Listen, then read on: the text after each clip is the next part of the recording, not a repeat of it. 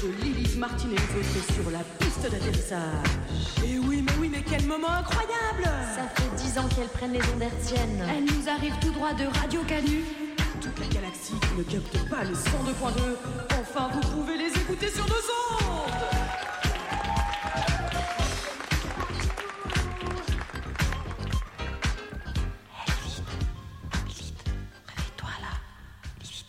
C'est 17h.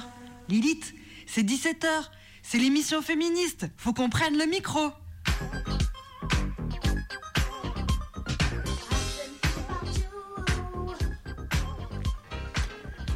Vous êtes sur Radio Canut au 102.2 et vous écoutez Martine, Lilith et les autres. Alors pour préparer cette émission, on s'est retrouvés toutes les 6 autour d'un pique-nique. On a fait un tour de parole pour se raconter aux unes et aux autres ce que nos appétits nous évoquent, en partant de nos expériences situées et intimes. C'était fort et émouvant, on a brassé plein de choses et on a constaté qu'il y avait beaucoup de communs. Des trucs chouettes, du plaisir, du désir, du partage, des recettes de cuisine, et des trucs durs aussi.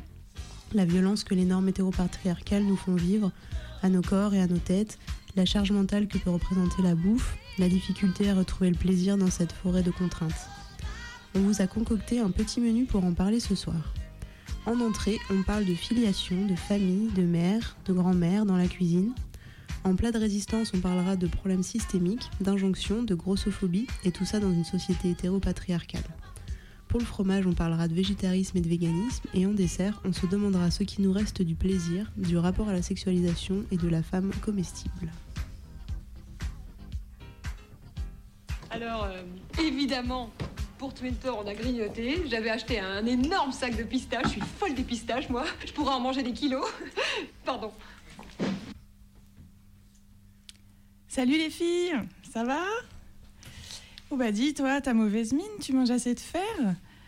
Oui, je crois. Et toi, ça va le boulot? Attention à pas prendre trop de fesses, hein, si tu veux rentrer dans ta robe de mariée. Attention, hein.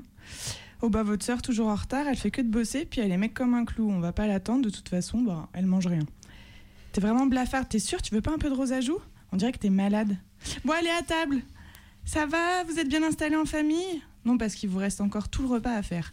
Alors surtout, tenez-vous bien, pas trop avachis, la fourchette à la bouche, hein, pas la bouche à la fourchette. Puis évitez de vous resservir parce qu'on n'en est qu'à l'entrée. Mangez trop ou pas assez? Qu'est-ce qu'on traîne depuis l'enfance? Y a-t-il des responsables? Qu'en est-il de la famille? Moi, j'ai rien mangé jusqu'à mes 15 ans. On me disait « mange, ma grande, mange ». Je restais à table l'après-midi pour finir mes choux-fleurs froids et ma grand-mère me disait que j'allais devenir anorexique. Personne ne maîtrisait d'ailleurs le sens de ce mot. J'étais trop maigre à son goût, trop squelettique, trop rien, trop vulnérable. Et pourtant, j'avais juste pas faim. Pas faim. J'avais juste pas faim. C'était juste vide à l'intérieur de moi. Puis, à l'adolescence, tout d'un coup, je me suis mise à manger, à dévorer, tout le temps.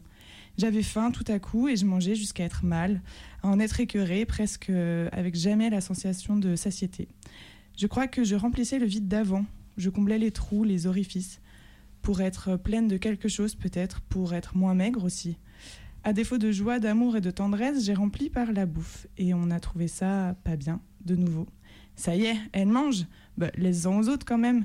Puis fais attention, le gras ça vient vite, hein, d'un coup d'ailleurs. T'as pas un peu de cellulite ?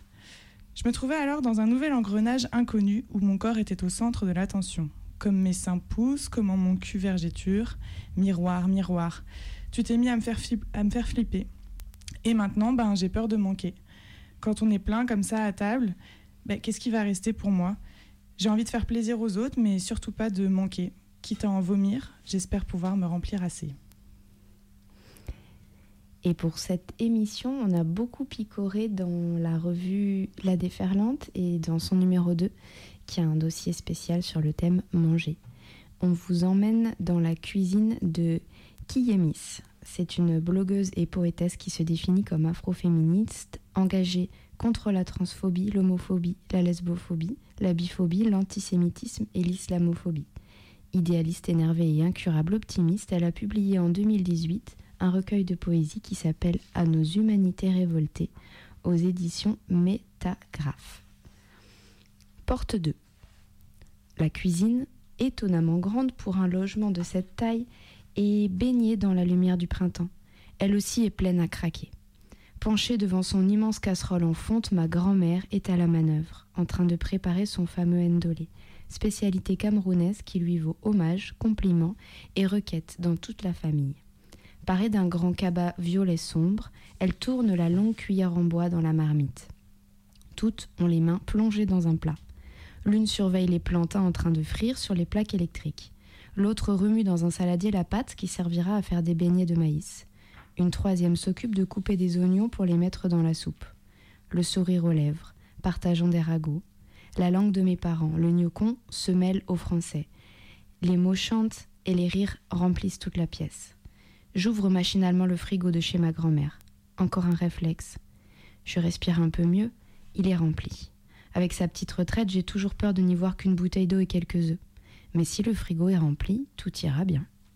La cuisine de ma grand-mère a toujours été mon endroit préféré. C'est là que j'allais me cacher quand tout le monde était au salon. Elle est à peine plus grande, mais il y a beaucoup plus de place pour jouer, et des baies vitrées laissent apercevoir un panorama qui donne sur Bobigny, Pantin, et même Paris qui apparaît à l'horizon. J'ai passé mon enfance à danser dans cette cuisine, à m'asseoir sur la table en plastique pour y inventer des histoires, à rêver de vivre dans la capitale en regardant la silhouette du Sacré-Cœur au loin. Je m'y faufilais la nuit, quand, prise d'insomnie, j'espérais calmer mon cerveau suractif en imaginant les vies qui se déroulaient derrière les fenêtres illuminées des immeubles voisins. Ma grand-mère adorait m'asseoir là, je la regardais préparer mes plats préférés et l'écoutais me raconter les histoires d'un Cameroun que je n'avais encore jamais vu. La cuisine de ma grand-mère, c'est le cœur de notre famille. Celles qui le maintiennent en vie n'ont pas le luxe d'être inactives. Et on enchaîne tout de suite sur un extrait sonore qui nous parle des mères lyonnaises. Les femmes à la cuisine, les mecs chefs de resto. Notre rapport à la nourriture est lié aux personnes qui nous nourrissent. Et c'est bien trop souvent nos mères qui ont dû gérer au quotidien ce que nous mangions, quand ou comment. A contrario, la grande cuisine est souvent l'apanage des mecs. À Lyon, par exemple, la cuisine, c'est Bocuse. Mais ça n'a pas toujours été comme ça. Et j'ai envie de vous parler un peu des mères lyonnaises, ces cuisinières qui ont gagné leur émancipation en ouvrant des bistrots. Les mères lyonnaises, à la fin du XIXe siècle, ce sont des femmes d'origine modeste et qui venaient pour la plupart de familles paysannes des alentours de Lyon. Elles viennent à Lyon pour travailler comme domestiques dans des familles bourgeoises. En tant que femmes, elles ont appris une cuisine campagnarde avec leur mère en s'appuyant sur des produits de leur région d'origine.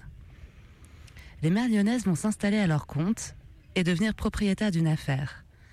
Elles gèrent à la fois la cuisine, les comptes, les courses, mais aussi accueillent et servent leurs clients à table.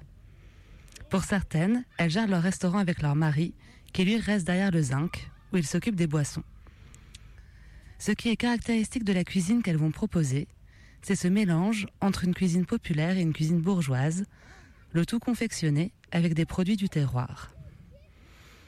La plus célèbre, c'est peut-être la mère Brazier. Aujourd'hui, c'est un cuistot qui tient ce resto. Mais à la base, c'est surtout une cuisinière qui a réussi à faire sa place par la cuisine.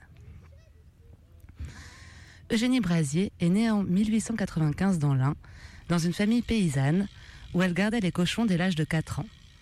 Elle est placée très tôt dans des fermes, et ce jusqu'à l'âge de 20 ans.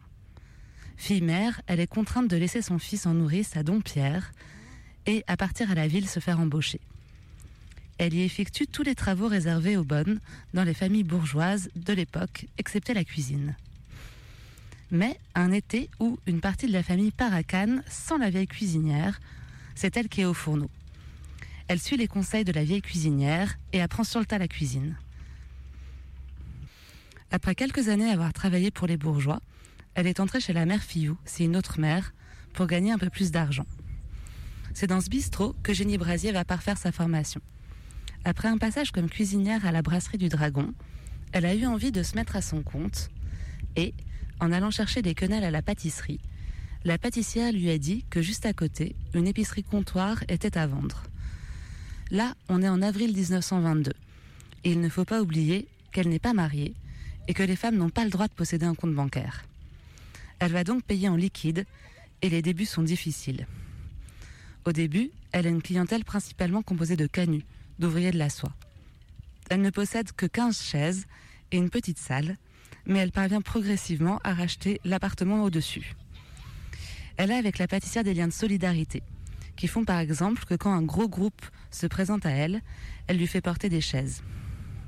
Petit à petit, elle va se faire connaître et se développer une nouvelle clientèle. Et à la fin, c'est même le gouvernement qui va lui commander des banquets, comme la foire de Lyon va aussi lui commander des banquets. En 1933, elle est la première femme à avoir les 3 étoiles au guide Michelin. La critique gastronomique parle alors de sa poularde demi-deuil comme d'un monument historique. Ses employés et apprentis, au nombre desquels a figuré le chef Paul Bocuse, nous la présentent comme une femme autoritaire qui poussait des gueulantes pas possibles et qui nourrissait son personnel avec les restes. Tout le monde devait faire la lessive, elle était une maniaque de propreté. Mais en fait, moi j'ai surtout l'impression que c'est quelqu'un qui a formé une génération de grandes cuisiniers et grandes cuisinières et qu'elle a surtout réussi à s'imposer dans un monde qui était alors quasi exclusivement masculin. Après la Seconde Guerre mondiale, et surtout à partir des années 70 et de la nouvelle cuisine, ce phénomène des mères, exclusivement féminin, a progressivement laissé place à des générations de chefs, de cuisiniers, dont certains ont été leurs apprentis. On l'a dit, Paul Bocuse a été formé chez la mère Brazier, où sont leurs descendants, comme Georges Blanc par exemple, qui est le petit-fils de la mère Blanc, qui était une autre mère, qui obtient la 3e étoile qui lui manquait en 1981 dans le guide du Michelin. Quant aux établissements des mères, quand ils n'ont pas fermé, ils ont tous été repris par des hommes. Les femmes, elles, quittent les cuisines de la haute gastronomie lyonnaise, et ce jusqu'à très récemment. Alors, pourquoi ? L'apprentissage qui chez les mères se faisait par un apprentissage direct entre les mères ou dans les grandes maisons bourgeoises est encadré aujourd'hui par une formation professionnelle qui exclut les femmes. En effet, jusque dans les années 80, les femmes ne sont pas acceptées au CAP. La situation a évolué lentement, puisque si elles sont à présent plus nombreuses dans les écoles hôtelières, il n'empêche qu'elles ne représentent que 12% des inscrits au CAP de cuisine en 2004. Au niveau national, les chefs de cuisine sont assez rares, puisqu'en 2006, elles ne sont que 6%. Lorsqu'une femme veut accéder au métier de chef de cuisine, elle est confrontée à une situation paradoxale. Faire la cuisine, savoir-faire considéré comme naturellement féminin dans la sphère domestique, s'avère être un métier éminemment masculin. Les mères lyonnaises, si on observe juste ce nom et les qualificatifs dont on les affublait, sont parvenues à une reconnaissance, justement parce qu'elles étaient associées à cette sphère domestique. Elles faisaient une cuisine de tradition, dite familiale, et leur reconnaissance n'empêche nullement la misogynie en vigueur dans ce milieu. Comme le disait Paul Bocuse en 1977, « Je tiens à redire ma conviction que les femmes sont certainement de bonnes cuisinières pour la cuisine dite de tradition, cuisine nullement inventive à mon goût, ce que je déplore. » Face à cette difficulté d'exister en tant que femme chef de cuisine, une nouvelle génération de femmes toquées a créé les nouvelles mères cuisinières. En tête de file, Hélène Darroze, 2 étoiles au Michelin, accompagnée d'autres chefs, notamment Anne-Sophie Pic, une des rares femmes à avoir eu les 3 étoiles au Michelin. Elles ont lancé ce club informel pour soutenir mutuellement et bambocher ensemble lors de dîners baptisés « Les fabuleux festins ». Moi, ce que je retiens de cette histoire, c'est qu'encore une fois, l'approche de la cuisine est bien sexiste. Au mec, le poulet du dimanche et la reconnaissance. Aux meufs, la gestion du quotidien et la subsistance. Et chez moi, on retrouvait bien ce modèle.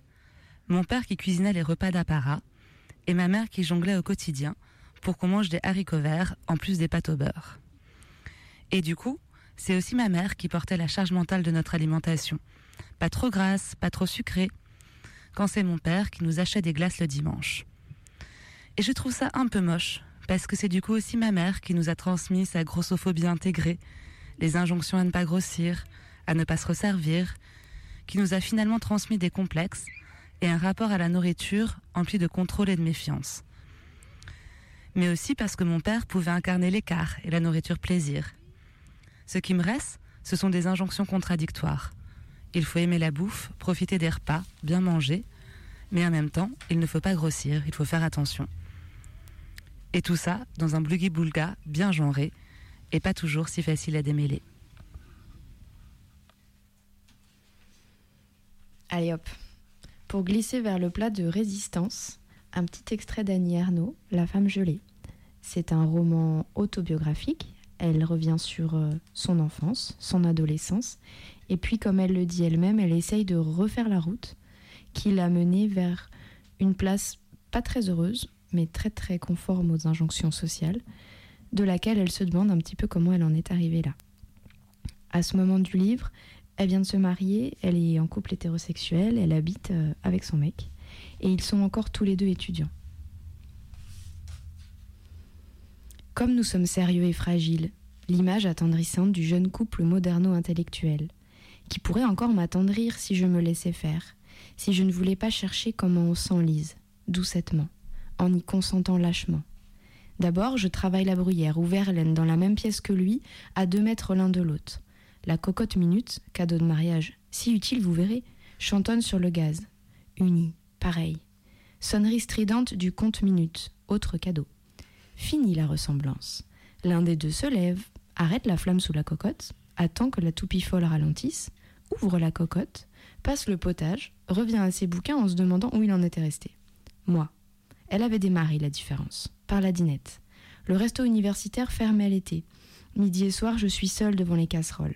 Je ne savais pas plus que lui préparer un repas. Juste les escalopes panées, la mousse au chocolat, de l'extra, pas du courant. Aucun passé d'aide culinaire dans les jupes de maman, ni l'un ni l'autre. Pourquoi, de nous deux, suis-je la seule à devoir tâtonner ? Combien de temps un poulet ? Est-ce qu'on enlève les pépins des concombres ? La seule à me plonger dans un livre de cuisine, à éplucher les carottes, laver la vaisselle en récompense du dîner, pendant qu'il bossera son droit constitutionnel.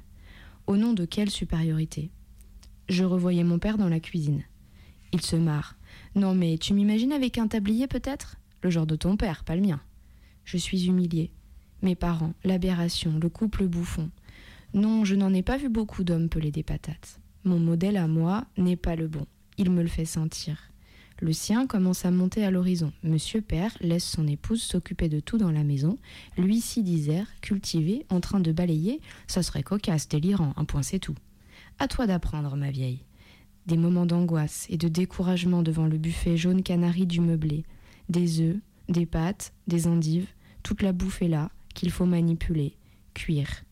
Fini la nourriture décor de mon enfance, les boîtes de conserve en quinconce, les bocaux multicolores, la nourriture surprise des petits restaurants chinois bon marché du temps d'avant.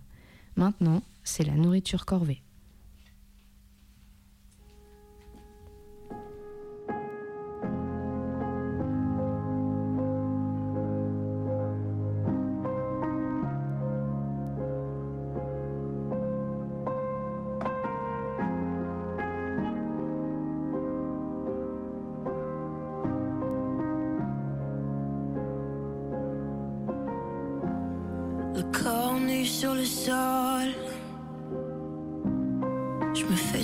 Depuis des années, la main sur les yeux,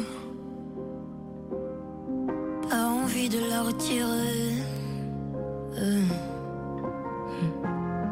Y a pas de place pour les fables, y a pas de place pour les regrets. Le cœur sur le sol. Toi, faut pas déconner. J'ai ces bruits dans ma tête et j'aimerais que ça cesse, mais en vain. Ah, j'ouvre un peu les yeux, des couleurs, des photos me reviennent. Ah, tous ces bruits dans ma tête, faut que ça cesse. J'ai perdu la tête, le chemin de ma maison. Quoi qu'il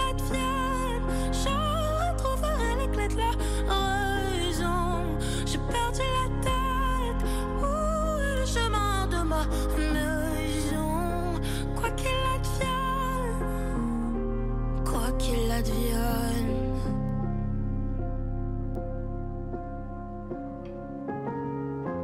Le regard des gens, j'en ai que faire. Qui sont-ils pour me juger? Un pardon à mon père. Insolente, je l'ai été. Dans les yeux de mon frère. Des claques sont mes bouffées. Sur les joues de ma mère, des rivières se sont écoulées.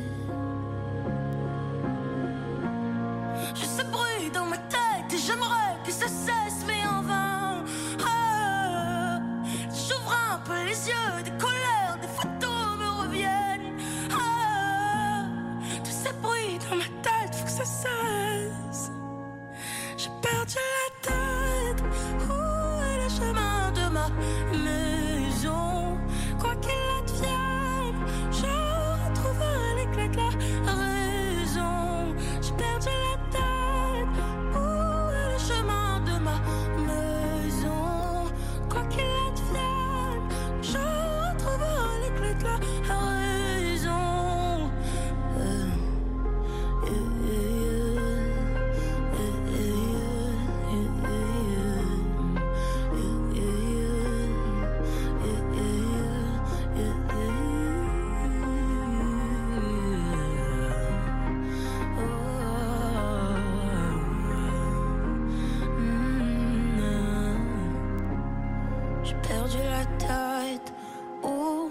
Chemin de ma maison.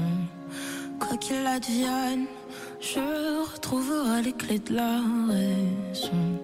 J'ai perdu la tête, ouais.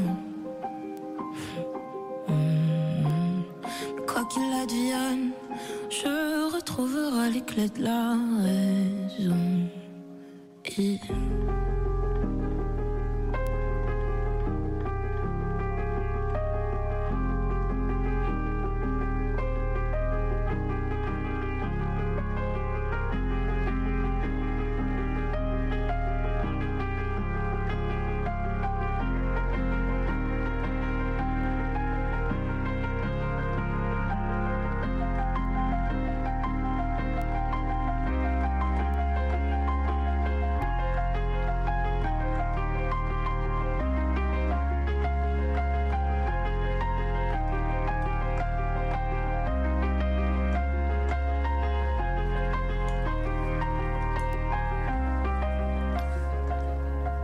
Vous êtes toujours à l'écoute de Lilith, Martine et les autres. On vous parle aujourd'hui de nos appétits et on vient d'écouter Isult avec le titre Corps. Mais qu'est-ce que c'est que ce bordel? C'est la messe et ravioli.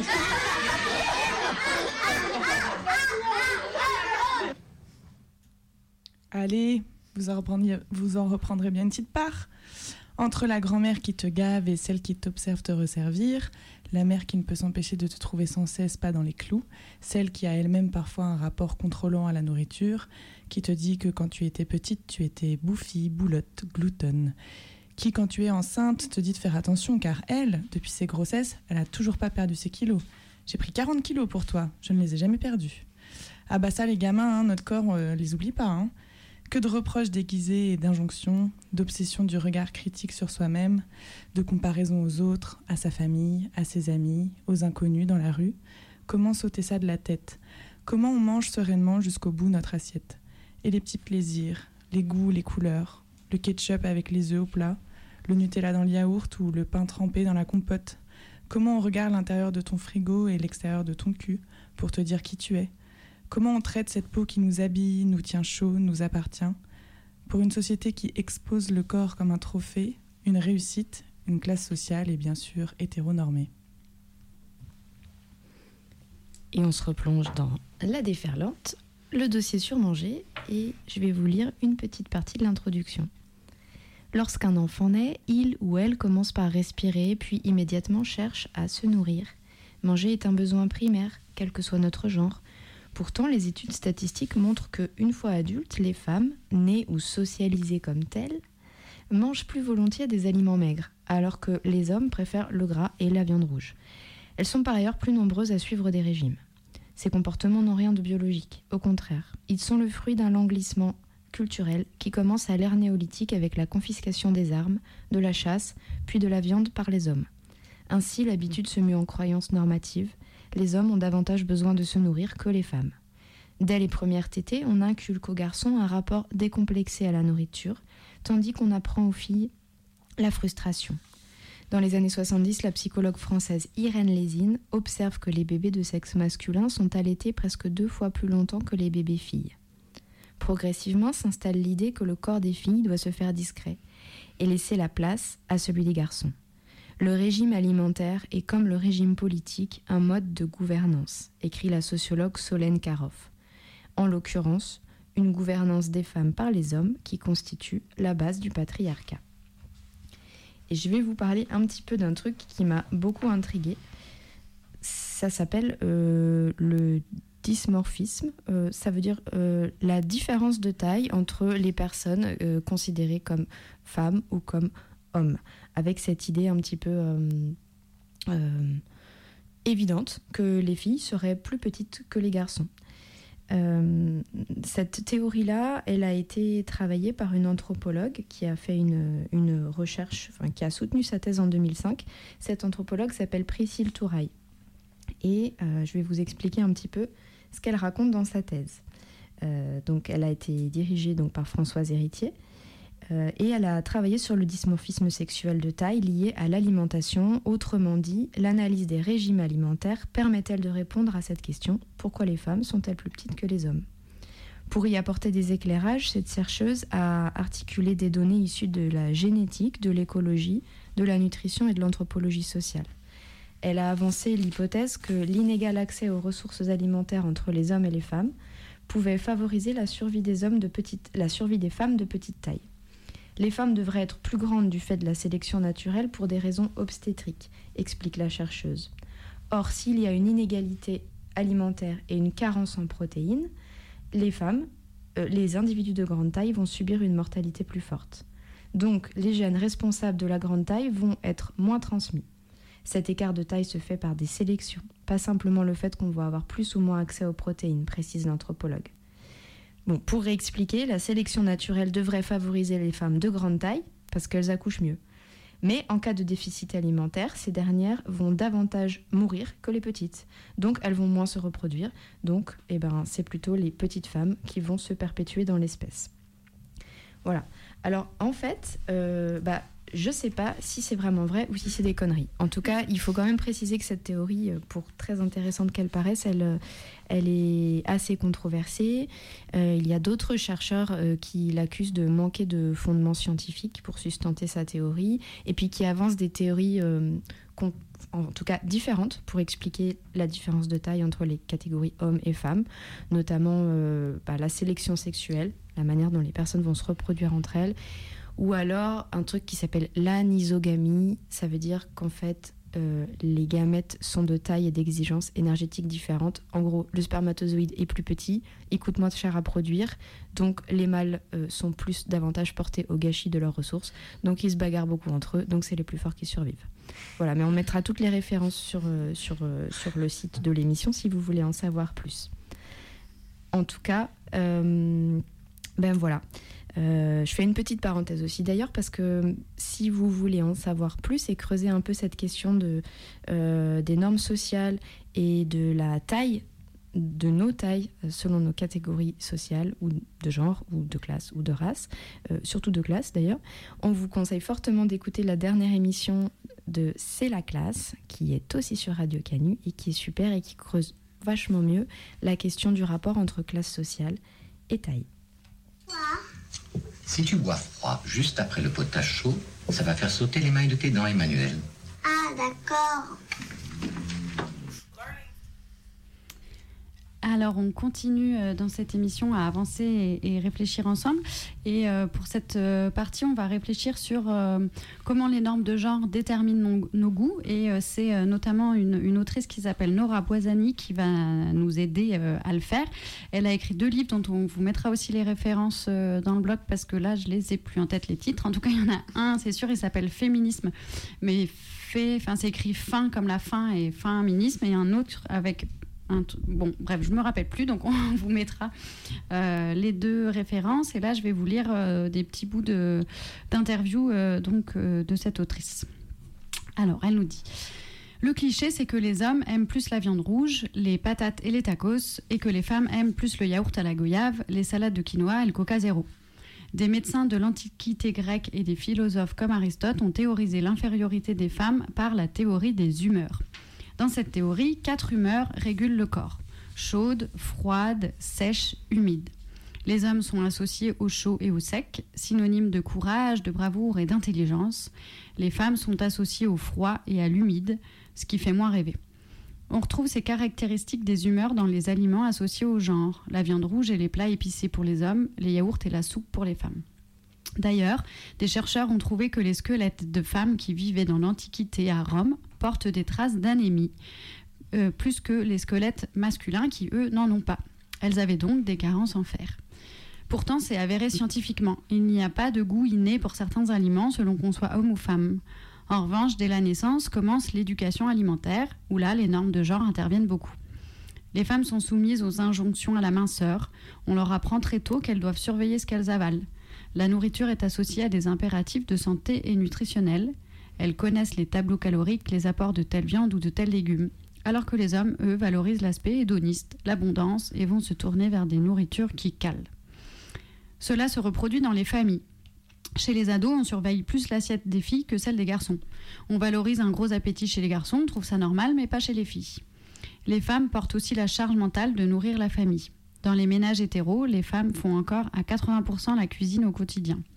Pour les courses au supermarché, c'est quasiment 50-50, mais c'est la femme qui fait la liste. Les femmes doivent composer avec les envies, les goûts de chacun et chacune et préserver la santé de tout le monde. L'alcool et la viande rouge sont les deux aliments qui sont largement plus consommés par les hommes que par les femmes. 2 fois plus pour la viande rouge et 3,5 fois plus pour l'alcool. La viande rouge est l'aliment le plus chargé symboliquement d'un statut viriliste. La viande est associée à la force, aux muscles. Elle permet de réaffirmer une domination de l'homme sur tout le reste. Dans une pub pour une grande marque de viande, un homme réussit à voler l'antilope devant un guépard. Il s'affirme ainsi comme au sommet de la chaîne alimentaire. Et c'est d'ailleurs le slogan de Charal qui dit « C'est qui le plus grand des prédateurs ?» Les égéries des marques présentent de fortes différences selon qu'elles sont féminines ou masculines. Par exemple, Captain Igloo a un titre qui est professionnel, c'est un pêcheur. Jacques Vabre est explorateur et va chercher du café. Ducrot est un chef qui se décarcasse. Ils ont un métier, une technique, une expertise. Mais les égéries féminines sont essentialisées et ramenées à leur fonction reproductrice. Yaourt Maminova, café grand-mère, confiture bonne maman, etc. On joue sur le côté maternel des femmes pour vendre des aliments réconfortants et familiaux. Les slogans, eux, jouent sur la pensée magique. Ils traduisent l'idée que quand on incorpore un aliment, on n'avale pas que des nutriments, mais aussi ses vertus magiques. C'est pour ça que, par exemple, pour les céréales pour enfants, l'égérie sera Tony le tigre et le slogan « Le tigre est en toi », afin de faire penser que les céréales donnent de l'énergie. Le jus d'orange porte également une énorme charge magique. Le slogan Joker est ainsi « Joker, réveille vos matins ». Les marques jouent là-dessus, et différemment qu'elles s'adressent aux hommes ou aux femmes. Par exemple, les yaourts perles de lait vont vendre aux femmes la douceur, la pureté, la beauté. Ou alors des yaourts qui prétendument font du bien à l'intérieur et ça se voit à l'extérieur, comme le veut le slogan de Bifidus Actif. Aux hommes, on vend des choses qui donnent de l'énergie, de la force. Ces régimes de genre ont des effets néfastes et quantifiables sur la santé. Quand on survalorise chez les hommes l'autonomie, l'individualité, l'hédonisme à l'extrême ou une désinvolture par rapport aux recommandations nutritionnelles, ils finissent par être beaucoup moins perméables aux messages de santé et vont au contraire se méfier. Puisqu'on m'a dit de manger moins de viande, je vais en manger encore plus, tiens. Quand depuis que vous êtes petit, on ne contrôle pas ce qu'il y a dans votre assiette, qu'on ne vous parle pas de santé et qu'on valorise les comportements à risque, cela a des conséquences sur votre consommation d'aliments et de boissons. Les hommes ont un apport énergétique de 38% supérieur à celui des femmes. Ils mangent plus gras, plus sucré, plus salé, plus de viande rouge et transformée. Cela a des conséquences comme le diabète, le cancer, des maladies cardiovasculaires qui touchent davantage les hommes que les femmes. Chez les femmes, comme on favorise une surveillance alimentaire, on retrouve plus de troubles de comportement alimentaire, anorexie, boulimie, hyperphagie. Elles peuvent aussi se retrouver carencées ou anémiées. Il ne faut pas oublier qu'aujourd'hui en France, des femmes se privent pour donner plus à leur mari et à leur garçon. Elles vont manger moins de viande parce qu'il y a l'idée que l'homme travaille plus dur, rapporte le plus gros beefsteak à la maison et en a plus besoin. La socialisation genrée, donc, les représentations, les croyances, ont des effets réels sur nos vies et sur nos corps.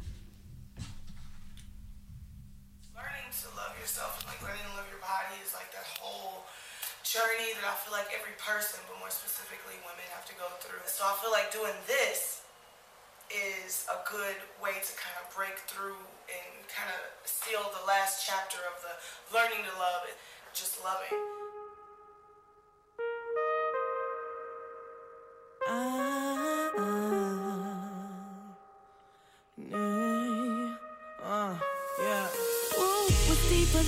What's deeper than the darkest best kept secret beneath the surface we keep.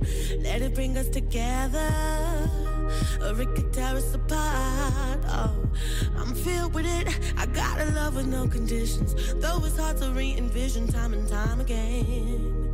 Even when it didn't matter anymore. The most beautiful thing that you ever seen is even bigger than what we think it means.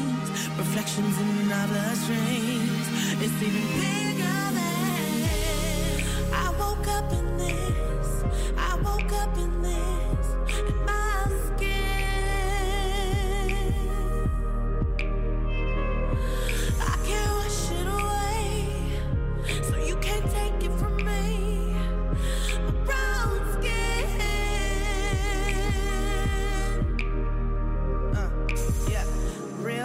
Big girl means world, a crazy position. Now your dreams is your mission, huh? Staring in the mirror, realizing wishing work. Now all I wish is for a chance to get my kids aboard. I got a family tree that's worth praising the Lord. Mama looking like the second, woo, look at God.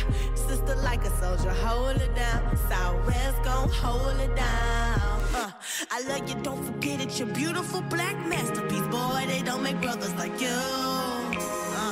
Make it happen with that black girl magic, the hat trick off of what we do. I woke up in this, in my skin. I can't wash it away, so you can't take it from me. My brown skin.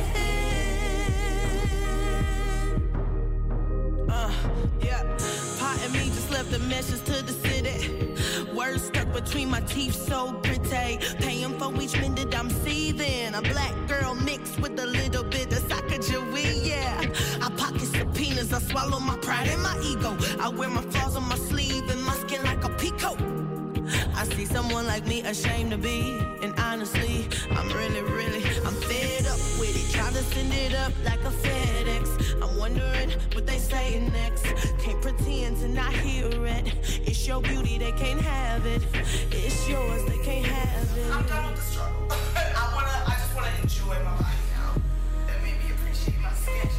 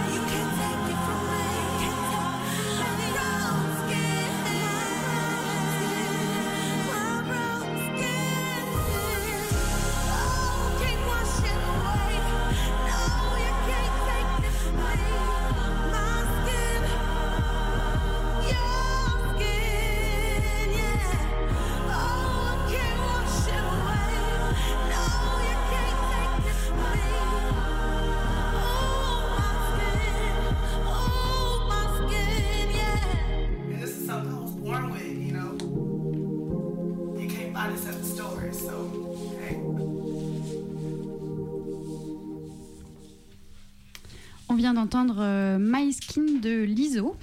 Et pour continuer, j'avais envie de vous parler de... En fait, je vais faire parler deux personnes, plutôt, qui sont Daria Marx et Gabrielle Dédier. Daria Marx, elle est militante au sein du collectif Gras Politique. Et Gabrielle Dédier, elle a écrit un bouquin qui s'appelle « On ne naît pas grosse ». Et je commence par une lecture de Daria Marx, qui a écrit un article qui s'appelle « Mon genre, c'est grosse » dans l'abécédaire des féminismes présent, qui est coordonné par Elsa Dorlin et qui s'appelle Feu.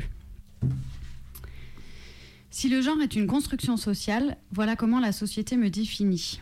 Grosse. Je suis le gras. Je suis le volume. Je suis seulement ça. Mon autodétermination s'étouffe dans la graisse jaune et dure, juste là, entre mon nombril et mon pubis. Je suis la grosse, toujours. La plus grosse de la classe, la plus grosse de la soirée, de l'ascenseur, de la maison, de la poésie de ce soir. Demain, vous direz, il y avait une grosse qui lisait un texte, c'était moyen. Je suis la grosse. C'est un peu comme une hêtre, une sous-femme, car je suis socialement moins pénétrable que la femme. Je suis moins marketable.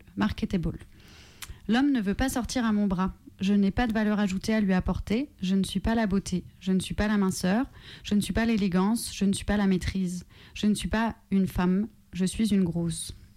L'homme souhaite néanmoins me pénétrer, en secret si possible. Il me poursuit dans la rue et me traite de grosse vache quand je refuse de le sucer entre deux voitures. Il me baisse sans mon consentement, puis prétend que je mens, que personne ne peut vouloir plonger sa queue dans la grosse. Il entre en relation avec moi et me collectionne comme un objet. Il range les grosses sur son étagère mentale, de la plus énorme à la moins mobile. Il glisse sa bite entre mes bourrelets et il éjacule dans mon nombril. Il tombe amoureux de moi, mais il refuse de me présenter à ses amis ou à sa famille pour me protéger, il promet. Et quand il parle enfin de moi, il me raconte son coming out. Il a osé sortir du placard et admettre qu'il était en relation avec la grosse. La grosse de la classe, la grosse de la soirée, la grosse de la maison de la poésie. Moi. Les femmes, les vraies femmes, celles qui détiennent le brevet déposé par la société, 100% féminité, validée par la bite, 100% opprimée aussi, me méprisent. Je leur souhaite à toutes une bonne rémission. Mon équipe, c'est les chelous, toutes celles et ceux qui ont consciemment abandonné la course à la baisabilité. Celles et ceux qui ont arrêté de mesurer leur réussite à la solidité de l'érection de l'homme blanc cisgenre. Celles, ceux et les autres qui hurlent contre le patriarcat, l'hétéronormativité, la cisnormativité. Celles, ceux et les autres qui ont accepté d'être pour toute la vie en dehors de la norme et qui en font une fête, qui se rassemblent et qui célèbrent leurs bizarreries et leurs désirs, qui baissent sans pénétration et qui pénètrent sans baiser, qui inventent un langage nouveau taillé pour leur réalité. Donc je vous disais, Daria Marx, elle est militante au sein de grains politiques. Elle fait donc partie de ces personnes qui ont fui le discours naturalisant des sexualités et mis en œuvre la réflexion autour de l'identité, notamment lorsqu'on est une personne grosse. Lorsqu'elle écrit à propos des hommes hétéros, Daria Marx taille net dans l'idée que l'hétérosexualité serait une chose innée. « J'ai pourtant été élevée dans une seule idée, leur plaire », dit-elle. À elle seule, cette phrase exprime justement tout le travail que représente la contrainte à se faire aimer des hommes. C'est le sujet exact de l'hétérosexualité. Docilité et normativité sont les maîtres mots qui dirigent notre rapport au corps lorsqu'il s'agit d'envisager des relations avec les hommes cis. Mais qu'en est-il du rapport au corps normé dans la sortie de l'hétérosexualité ? Qu'il se passe quand on n'appartient pas à un récit idéalisé, quand on n'est pas mince, pas considéré comme bonne ?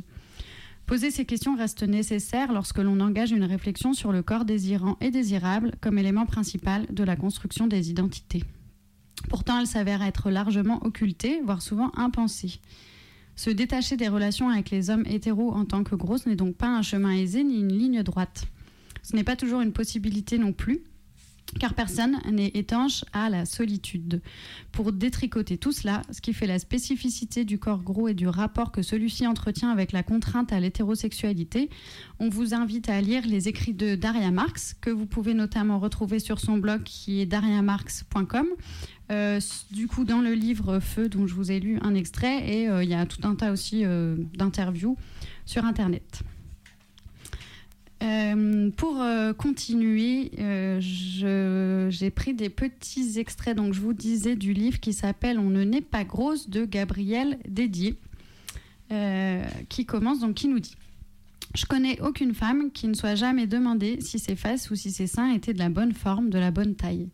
Certaines de mes copines complexent même à cause de la couleur de leur mamelon. Comme s'il existait un corps de référence dont on se sentirait toujours trop éloigné à cause de mamelons abricots, d'une couche de cellulite à l'arrière des cuisses, de tétons qui ne pointent pas ou d'un string taille 46. Bienvenue dans un monde de torture psychologique. Mes souffrances ne sont pas les mêmes que celles de ces filles capables de s'afficher en sous-vêtements. La différence entre elles et moi, c'est que je suis grosse, obèse, morbide, dit la médecine. Chez moi, tout est exagéré, décuplé, transformé. L'idée de « on ne naît pas grosse » vient de germer dans ma tête. Mes complexes et ma taille XXL m'offrent un recul forcé. L'obésité est un état étrange, instable, généralement non voulu et souvent perçu comme réversible. Je ne connais qu'une exception d'obésité souhaitée, les fillies, des femmes qui monnaient sur le net leurs vidéos d'engraissement. L'OMS a reconnu l'obésité comme une maladie en 1997 et pris pour étalon l'IMC, l'indice de masse corporelle, une norme internationale calculée à partir du rapport entre le poids et la taille d'une personne. Au départ, l'IMC servait à mesurer l'évolution de la corpulence des populations. Puis les professionnels de la santé l'ont détourné pour en faire un instrument de mesure des individus. Aujourd'hui, la formule pour le calculer se retrouve martelée dans les pages minceurs des magazines féminins. Alors que la médecine progresse, l'obésité gagne du terrain. Certains s'interrogent désormais sur son caractère épidémique, voire pandémique. Comme si, à force d'être en contact prolongé avec d'autres gros, il devenait impossible d'échapper à cet état. Les milieux pauvres sont les plus touchés. En France, un smicard sur 4 est obèse. En 15 ans, la proportion de personnes obèses dans la population française est passée de 8 à 15%. Cela représente désormais 9,9 millions de personnes dans l'Hexagone, près d'une personne sur 10. Avez-vous déjà entendu la voix de cette masse silencieuse ? Pas vraiment, j'imagine. Résumer le problème au kilo ou à l'IMC est le meilleur moyen de n'y rien comprendre. L'obésité, ce n'est pas seulement le petit gros assis au fond de la classe, au collège. C'est aussi celui que vous ne verrez pas dans l'amphi à l'université, celle que vous ne croiserez pas dans les cabines d'essayage d'H&M. Depuis l'enfance, l'adolescence surtout, l'obèse apprend à se taire. Il est, à l'image de ses kilos, toujours en trop, pointé du doigt comme un individu dépourvu de volonté, alors qu'il est souvent en proie à une lutte pour sa survie. Un poids fondamental est la position des femmes au sein de ce phénomène. En France, si la proportion d'obèses est quasiment identique chez les femmes, 16%, et chez les hommes, 14%, l'obsession du corps, elle, est radicalement différente d'un genre à l'autre. Pour le comprendre, il suffit de rappeler l'écrasante majorité de femmes chez les obèses ayant recours à la chirurgie bariatrique. Cette chirurgie de l'obésité consiste à amputer l'estomac aux 2/3, voire aux 3/4. Ces dernières années, le nombre d'opérations a explosé. 50 000 interventions en France en 2015, 4 fois plus qu'en 2001. Alors, quelle part de femmes chez ces opérés ? En France, 80%. Que dit ce chiffre de la différence de pression entre une grosse et un gros ? De la culture généralisée du régime, du miroir, de notre société génératrice d'obésité. Voilà, du coup, je vous invite aussi à lire ce livre si vous voulez en savoir plus. C'était en fait l'occasion de lire ces deux extraits pour nous, de vous parler de la grossophobie dans cette émission sur l'alimentation, nos appétits. Et on va faire un tout petit encart pour terminer sur les troubles des conduites alimentaires, qu'on appelle aussi les TCA. Qui sont des pathologies assez fréquentes en France. Les derniers chiffres que j'ai trouvés, c'est 900 000 personnes qui présentent donc des TCA, des troubles de conduite alimentaire, des maladies qui sont encore aujourd'hui assez méconnues et source de complications parfois très sévères, mais elles sont aussi pleines de préjugés. La moitié d'entre elles ne seront jamais dépistées ni n'accéderont à des soins spécialisés, faute d'un repérage efficace et d'une offre de soins suffisante. Il y a en effet une personne sur deux qui est prise en charge. Dans plus de 80% des cas, les personnes atteintes sont des femmes avec un pic de fréquence entre 13, 14 et 16, 17 ans. On a en effet généralement cette représentation en tête. Les troubles du comportement alimentaire seraient des maladies typiquement féminines, avec l'anorexique type, entre guillemets, qui présente dans nos esprits sur les écrans et qui serait une adolescente blanche issue d'un milieu aisé qui compte ses calories et mesure compulsivement son tour de taille. En dehors de ça, on a très peu de représentations sur ce que peut être la diversité des vécus des troubles alimentaires, alors qu'ils sont d'origine multifactorielle et leurs formes d'expression sont aussi forcément multiples et modelées par le contexte socioculturel dans lequel les personnes évoluent en tant que, du coup, dans leurs normes de genre, de classe, de race, etc. Voilà pour cette partie. Je ne sais plus comment on enchaîne, mais en tout cas j'ai fini de vous raconter tout ce que j'avais à vous raconter. On passe au fromage. Un bon repas sans fromage, c'est une belle qui n'a qu'un œil, c'est un oiseau sans plumage, une forêt sans écureuil. Alors de mon côté à moi, ce sera plutôt sans fromage. Je mange vegan depuis une dizaine d'années, et pour discuter du plat de résistance, de l'hétéropatriarcat, des saveurs, de nos appétits, de tout ce dont on a déjà parlé avant, j'ai tendu le micro à d'autres copines véganes et de cette discussion est sorti pas mal de choses. Donc on mange végétarien ou végane pour des raisons différentes déjà. Ça peut être un choix éthique pour les animaux, ça peut être un choix environnemental pour la santé, ça peut aussi être un état de fait, donc pas forcément un choix parce que les produits carnés, les produits animaux sont généralement plus chers. Ça peut être aussi par habitude, parce qu'on nous l'a transmis, etc. Une des copines en question nous a raconté son histoire à elle. Au trip sur Par exemple, des quiches aux oignons, des parts de pizza de boulangerie, des machins comme ça. Et en fait, j'engloutissais tout ça. Et après, j'arrivais chez mes parents et c'était l'heure du repas. Et donc, c'est une période où je mangeais beaucoup. Puis après, je mangeais plus pendant une semaine. Enfin, voilà. Et c'est à cette période-là, d'ailleurs, que je me suis dit, si je deviens végane, en fait, je n'aurai plus du tout accès à tout ça. Et en fait, je suis devenue végane. Et puis après, après, je me suis renseignée sur comment on fait pour bouffer quand on est végane. Et puis très très vite, j'ai trouvé que c'était absolument la meilleure chose à faire pour les animaux, donc je suis restée végane. Mais c'est venu par les troubles alimentaires pour moi. Alors que soi-même on se pose la question, ou que ça vienne de l'extérieur, de nos proches, nos médecins, nos collègues, notre famille ou même des inconnus, notre équilibre alimentaire est questionnable. Tu trouves où tes protéines, t'es sûr que t'as pas de carence, mais comment tu fais pour manger équilibré, mais tu dois rien manger, etc. Personnellement, avant ça, je m'étais jamais vraiment posé toutes ces questions d'apport alimentaire, de nutrition, comme si finalement le fait de manger des produits animaux, ça incluait forcément d'être en bonne santé. Et j'ai voulu savoir comment les autres avaient vécu leur début de véganisme par rapport à ça.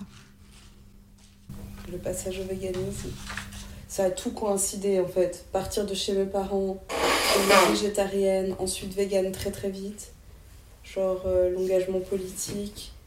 Et en fait, j'avais des troubles du comportement alimentaire avant, que j'avais pas nommés. Et j'ai l'impression que ça n'a rien changé.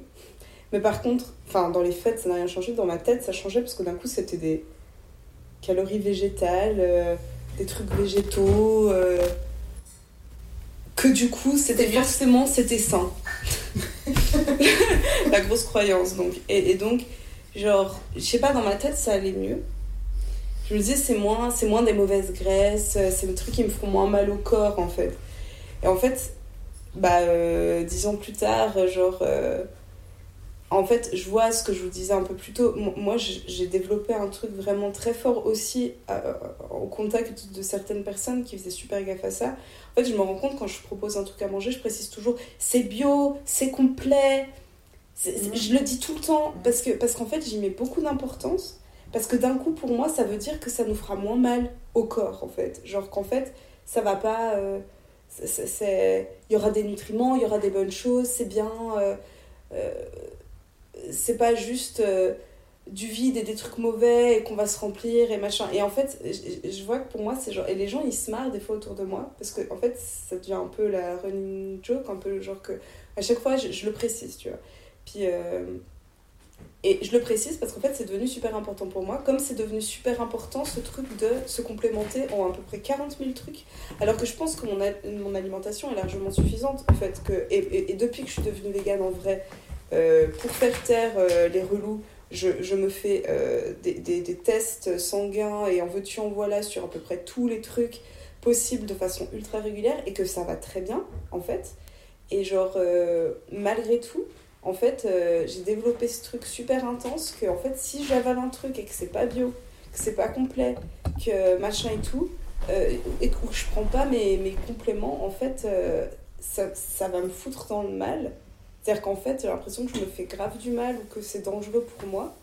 Et ça, je ne crois pas que c'est en lien avec le véganisme. C'est juste en lien avec mon évolution de mon rapport à la bouffe et de contact avec des gens qui mettaient beaucoup d'importance là-dessus et que du coup, c'était là, ah ouais, putain, mais en fait, moi, j'ai jamais fait gaffe, que je prends toujours des trucs blancs, mais en fait, c'est mauvais, ça sert à rien, ça machin et tout. Et en fait, ça fait des trucs presque... ça te prend... Enfin, moi, ça me prend la tête, en fait, j'y pense, quoi. C'est encore un nouveau truc. Ce truc de nutriments, comme tu dis, de machin, en fait, c'est encore un nouveau truc qui est arrivé dans ma vie et que je vois pas comment je peux le faire partir maintenant. C'est là. Puis, je vois pas comment... maintenant, j'ai ces infos, je sais. Parce qu'effectivement, en devenant végane, d'un coup, de force, en fait, tu te renseignes un peu. Sur, parce qu'en fait on te dit tellement tu vas être en carence, machin et tout, qu'en fait je vois pas trop comment tu peux faire, je pense que tu peux mais de pas te renseigner un minimum, et ça je le faisais pas avant. Moi j'en avais juste rien à foutre, je partais du principe que mon alimentation elle était ok en fait, ce qui était pas le cas, et que bref, ça me l'a apporté le véganisme, cet intérêt et c'est devenu ça toutes ces années plus tard, quoi. Mais toujours des nouveaux trucs, de toute façon. La charge mentale liée à la bouffe, pour moi, elle est exponentielle avec le temps. Et même plus généralement, sans parler de nutrition, dire publiquement qu'on est végane et donc qu'on a des habitudes alimentaires différentes, ça amène aussi les gens à parfois faire des commentaires déplacés et pas sollicités sur la nature même de ce qu'on est en train de manger. Et ben moi, je remarque que les gens, ils se permettent vachement de venir regarder ce que je mange vu que je suis végane. Et que souvent, ils font « Ah !» Et que je trouve que ça se fait pas du tout de dénigrer quelque chose que tu es en train de manger. Moi, je me verrais jamais faire « Ah !» pendant que quelqu'un mange. Et moi, genre, je sais pas, je bouffe un tube avec des pâtes et de la sauce tomate et je sais pas quoi d'autre. Il y en a, ils vont venir, ils vont dire « Tu manges quoi ?» Et je vais dire « Bah, c'est des pâtes avec ci, ça. » Puis ils vont faire « Ça me fait pas envie. » Puis on peut là, mais en fait... Ton avis n'a pas été sollicité, quoi. En plus, c'est hyper intime parce que c'est ce que tu es en train d'ingurgiter et de dénigrer ce que tu es en train d'ingurgiter. C'est comme si tu faisais vraiment un truc dégueulasse, comme si tu étais en train de... Comme si on dénigrait quelque chose qui vient de toi, quoi. Alors que... Enfin, je sais pas comment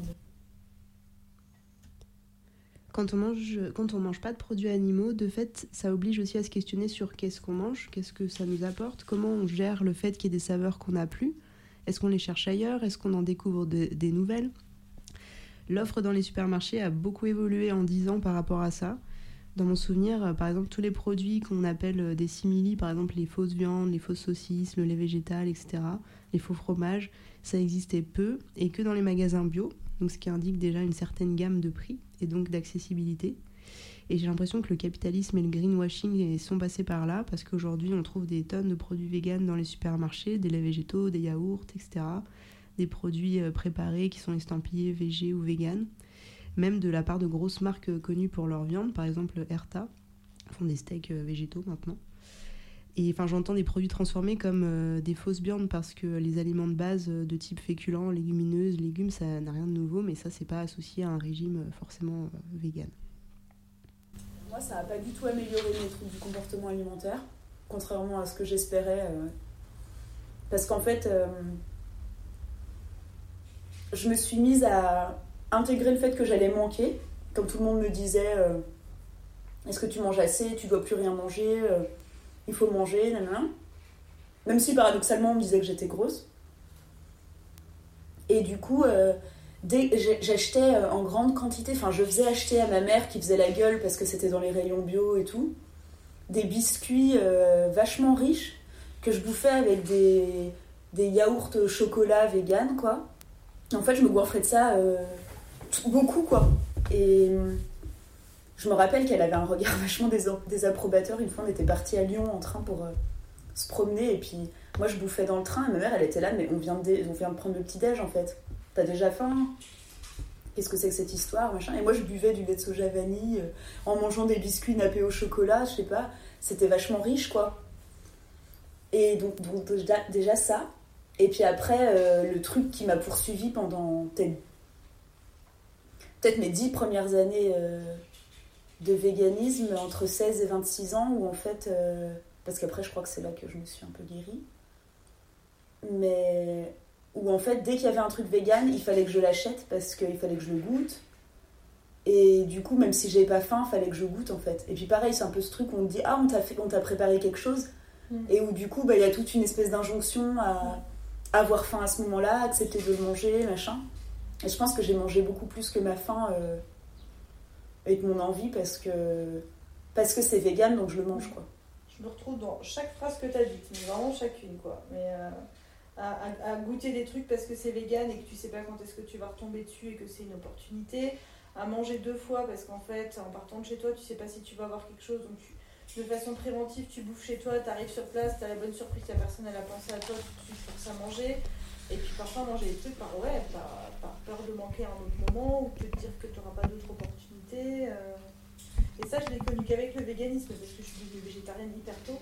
Et avec le végétarisme, j'avais pas cette inquiétude parce que je savais qu'il y avait toujours des alternatives. Alors même dans les offres pour manger à l'extérieur, finalement, aujourd'hui, dans les grandes villes, c'est beaucoup plus facile de trouver qu'avant. Et c'est vrai que ça fait toujours plaisir de pouvoir partager un restaurant ou un snack ou un falafel ou un petit truc dehors avec des amis. Ça peut être important quand même d'avoir ces moments conviviaux qui existent toujours, malgré le manque d'options parfois. Après, c'est moins le cas pour les campagnes ou les plus petites villes.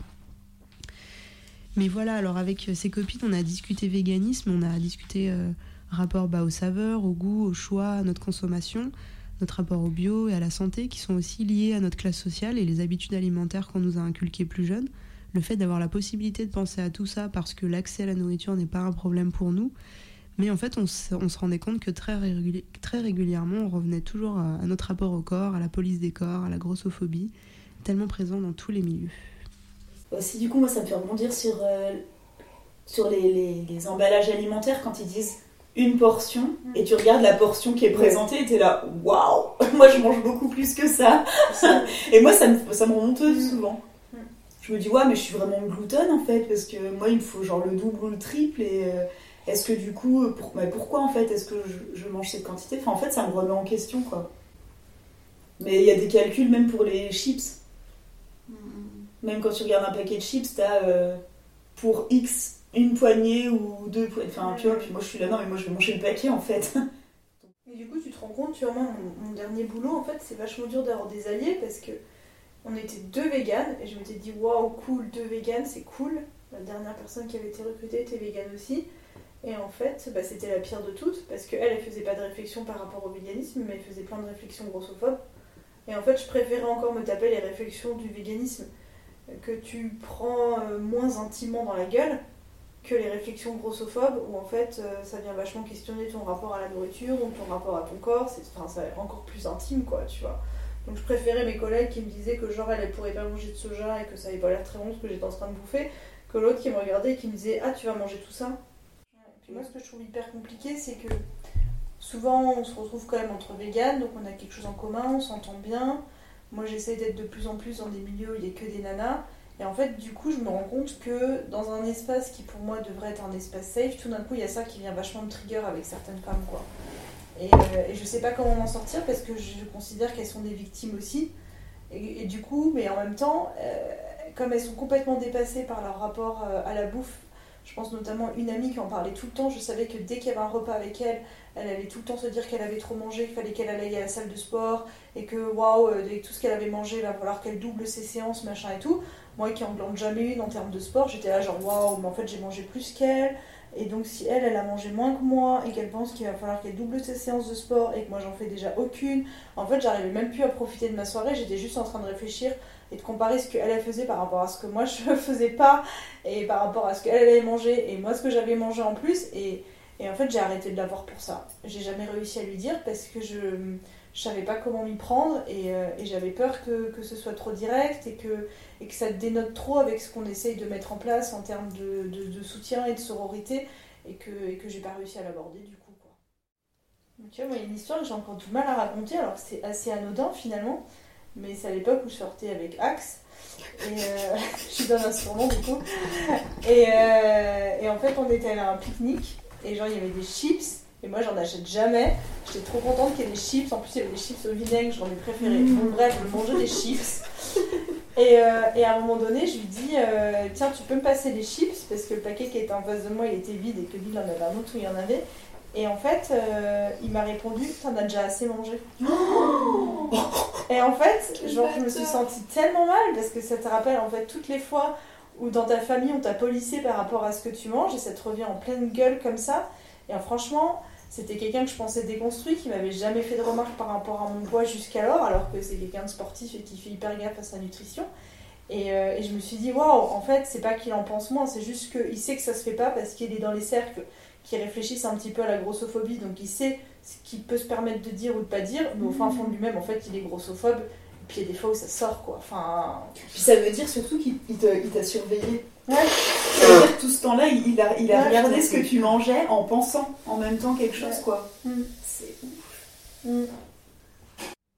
Puis genre, en fait, toute la société autour de nous, les pubs, quand tu vois toutes les pubs, tout le marketing qui est mis pour qu'on consomme de la bouffe en parallèle des séries et des téléréalités où t'as des meufs de 50 ans qui font un 34 et que ça paraît tout à fait normal physiologiquement parlant, enfin genre que ce soit que ce modèle-là partout, mais enfin évidemment qu'on comprend rien, le corps il comprend rien, on a des trucs contradictoires et tout, et genre parler de nos appétits, tout ça, pour moi, c'est genre, c'est trop important et ça manque partout.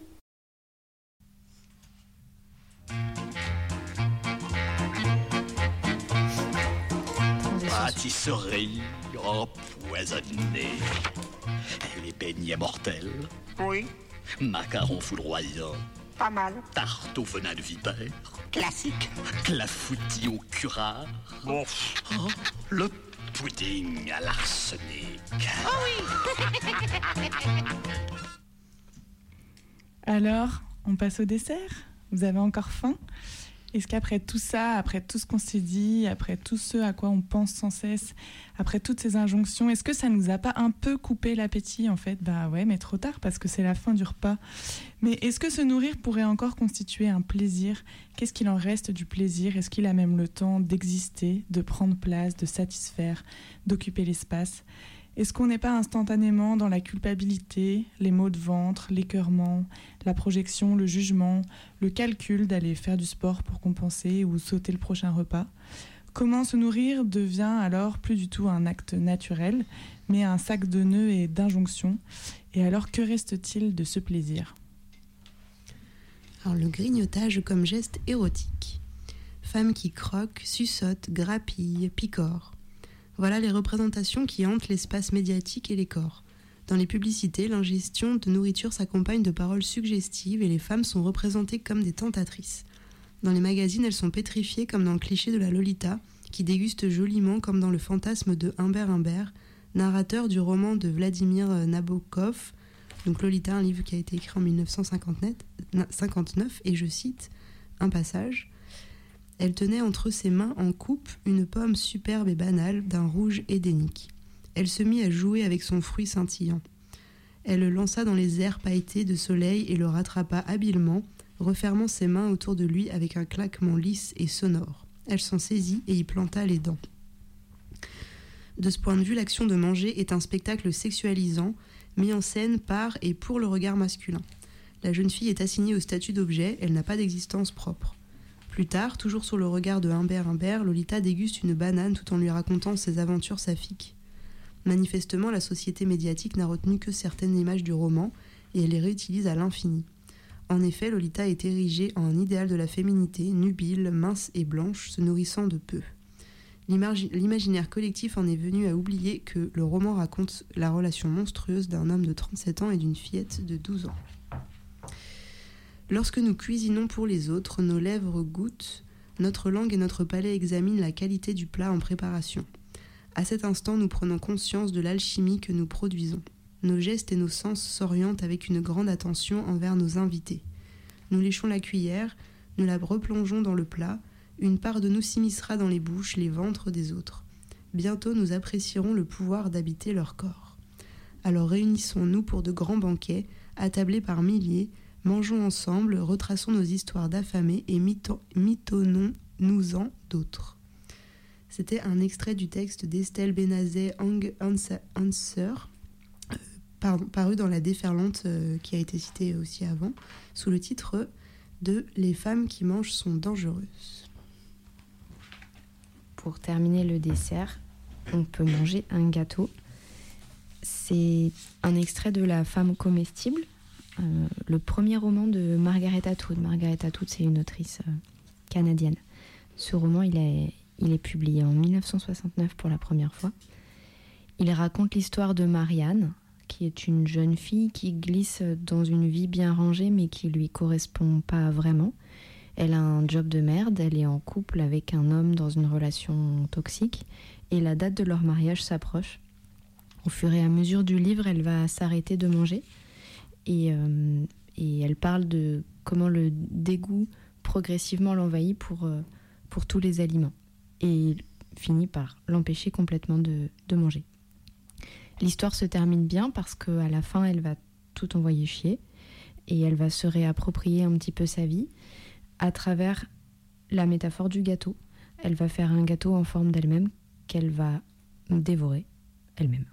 Voilà. Je vous en lis un petit passage. Elle avait devant elle un corps blanc et à nu.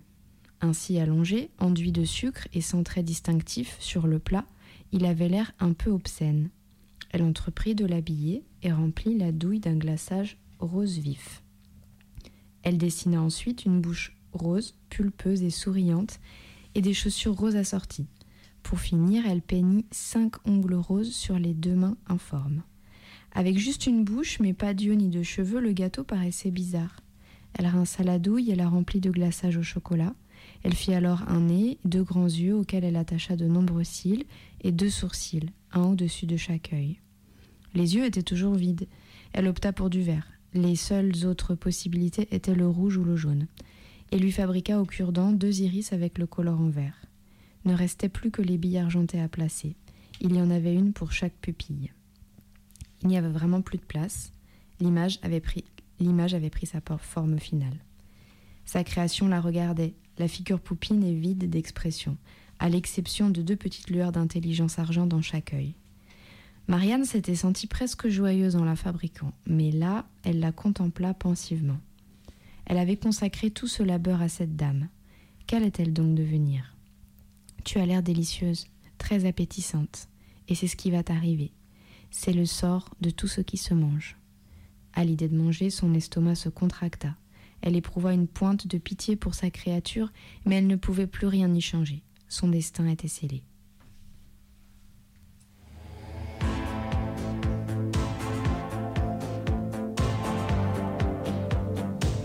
J'ai tout mangé, le chocolat. Et voilà, on arrive à la fin de notre émission. On a pas mal débordé aujourd'hui, mais parce qu'on avait plein de choses à vous dire.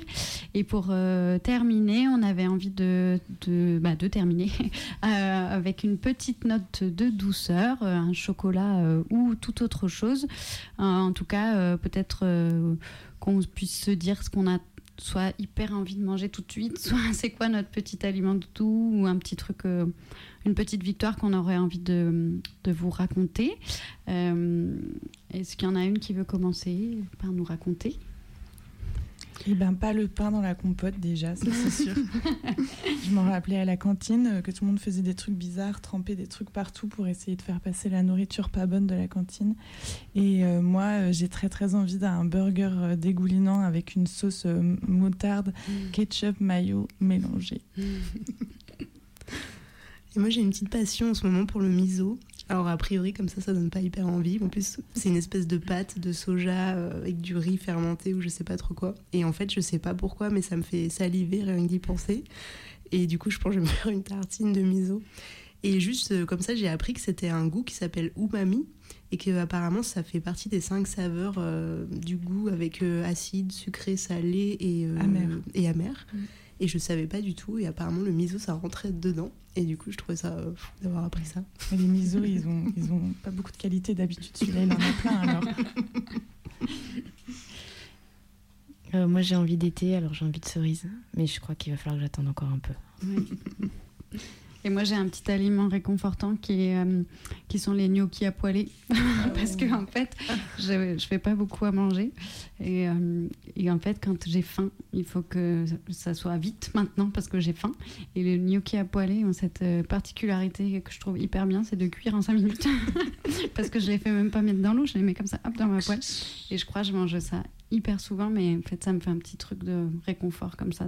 Après, j'ai plus faim du tout. Alors, je sais pas si je vais en manger là, mais j'adore manger ça. Les gnocchis, trop bon. Et ben, on se dit alors à dans 2 semaines, puisque c'est la fin de notre émission. Oui, c'est ça. On reprend les micros dans 15 jours. Allez, et ben, bon week-end de la part de Lilith, Martine et les autres. Salut. Salut. Salut.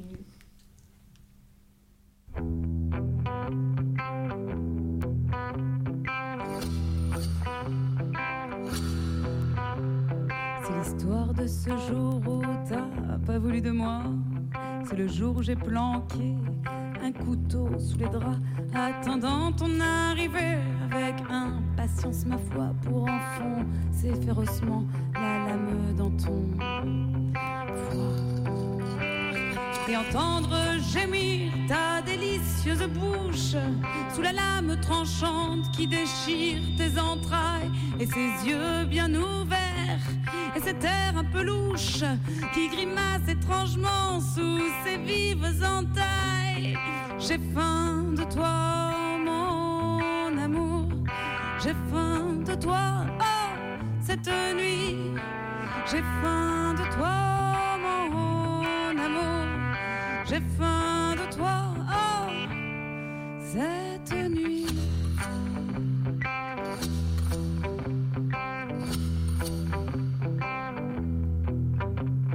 Tu connaissais ma passion pour les fins gourmets, la finesse d'une épaule, la museau marinée. Dans mes draps je t'enveloppe, te prépare tendrement pour te prouver mon amour tranchant, et je tranche ton cœur qui n'a pas su m'aimer, et j'émince ton âme qui ne m'a pas écoutée. J'étouffe au bouillon ta langue qui ne parle plus, et j'arrache tes yeux qui ne m'ont jamais vu.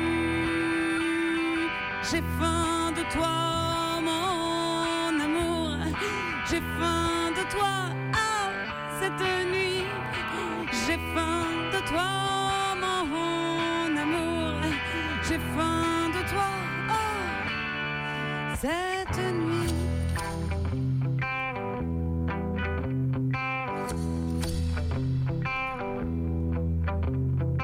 Oh toi, mon amour, qui n'a rien partagé, oh, pour toi j'ai convié des invités, des fines bouches, des princesses damnées, pour ton corps et ton âme tout dévoré. J'ai fait revenir ton cœur avec le passé, je l'ai bien parfumé, je l'ai bien épicé, j'ai gardé le secret jusqu'à la fin du dîner, et les ventes rassasiées, j'ai tout, j'ai tout, j'ai tout avoué, car j'avais faim de toi, oh, mon amour, j'avais faim de toi, oh, cette nuit, j'avais faim de toi.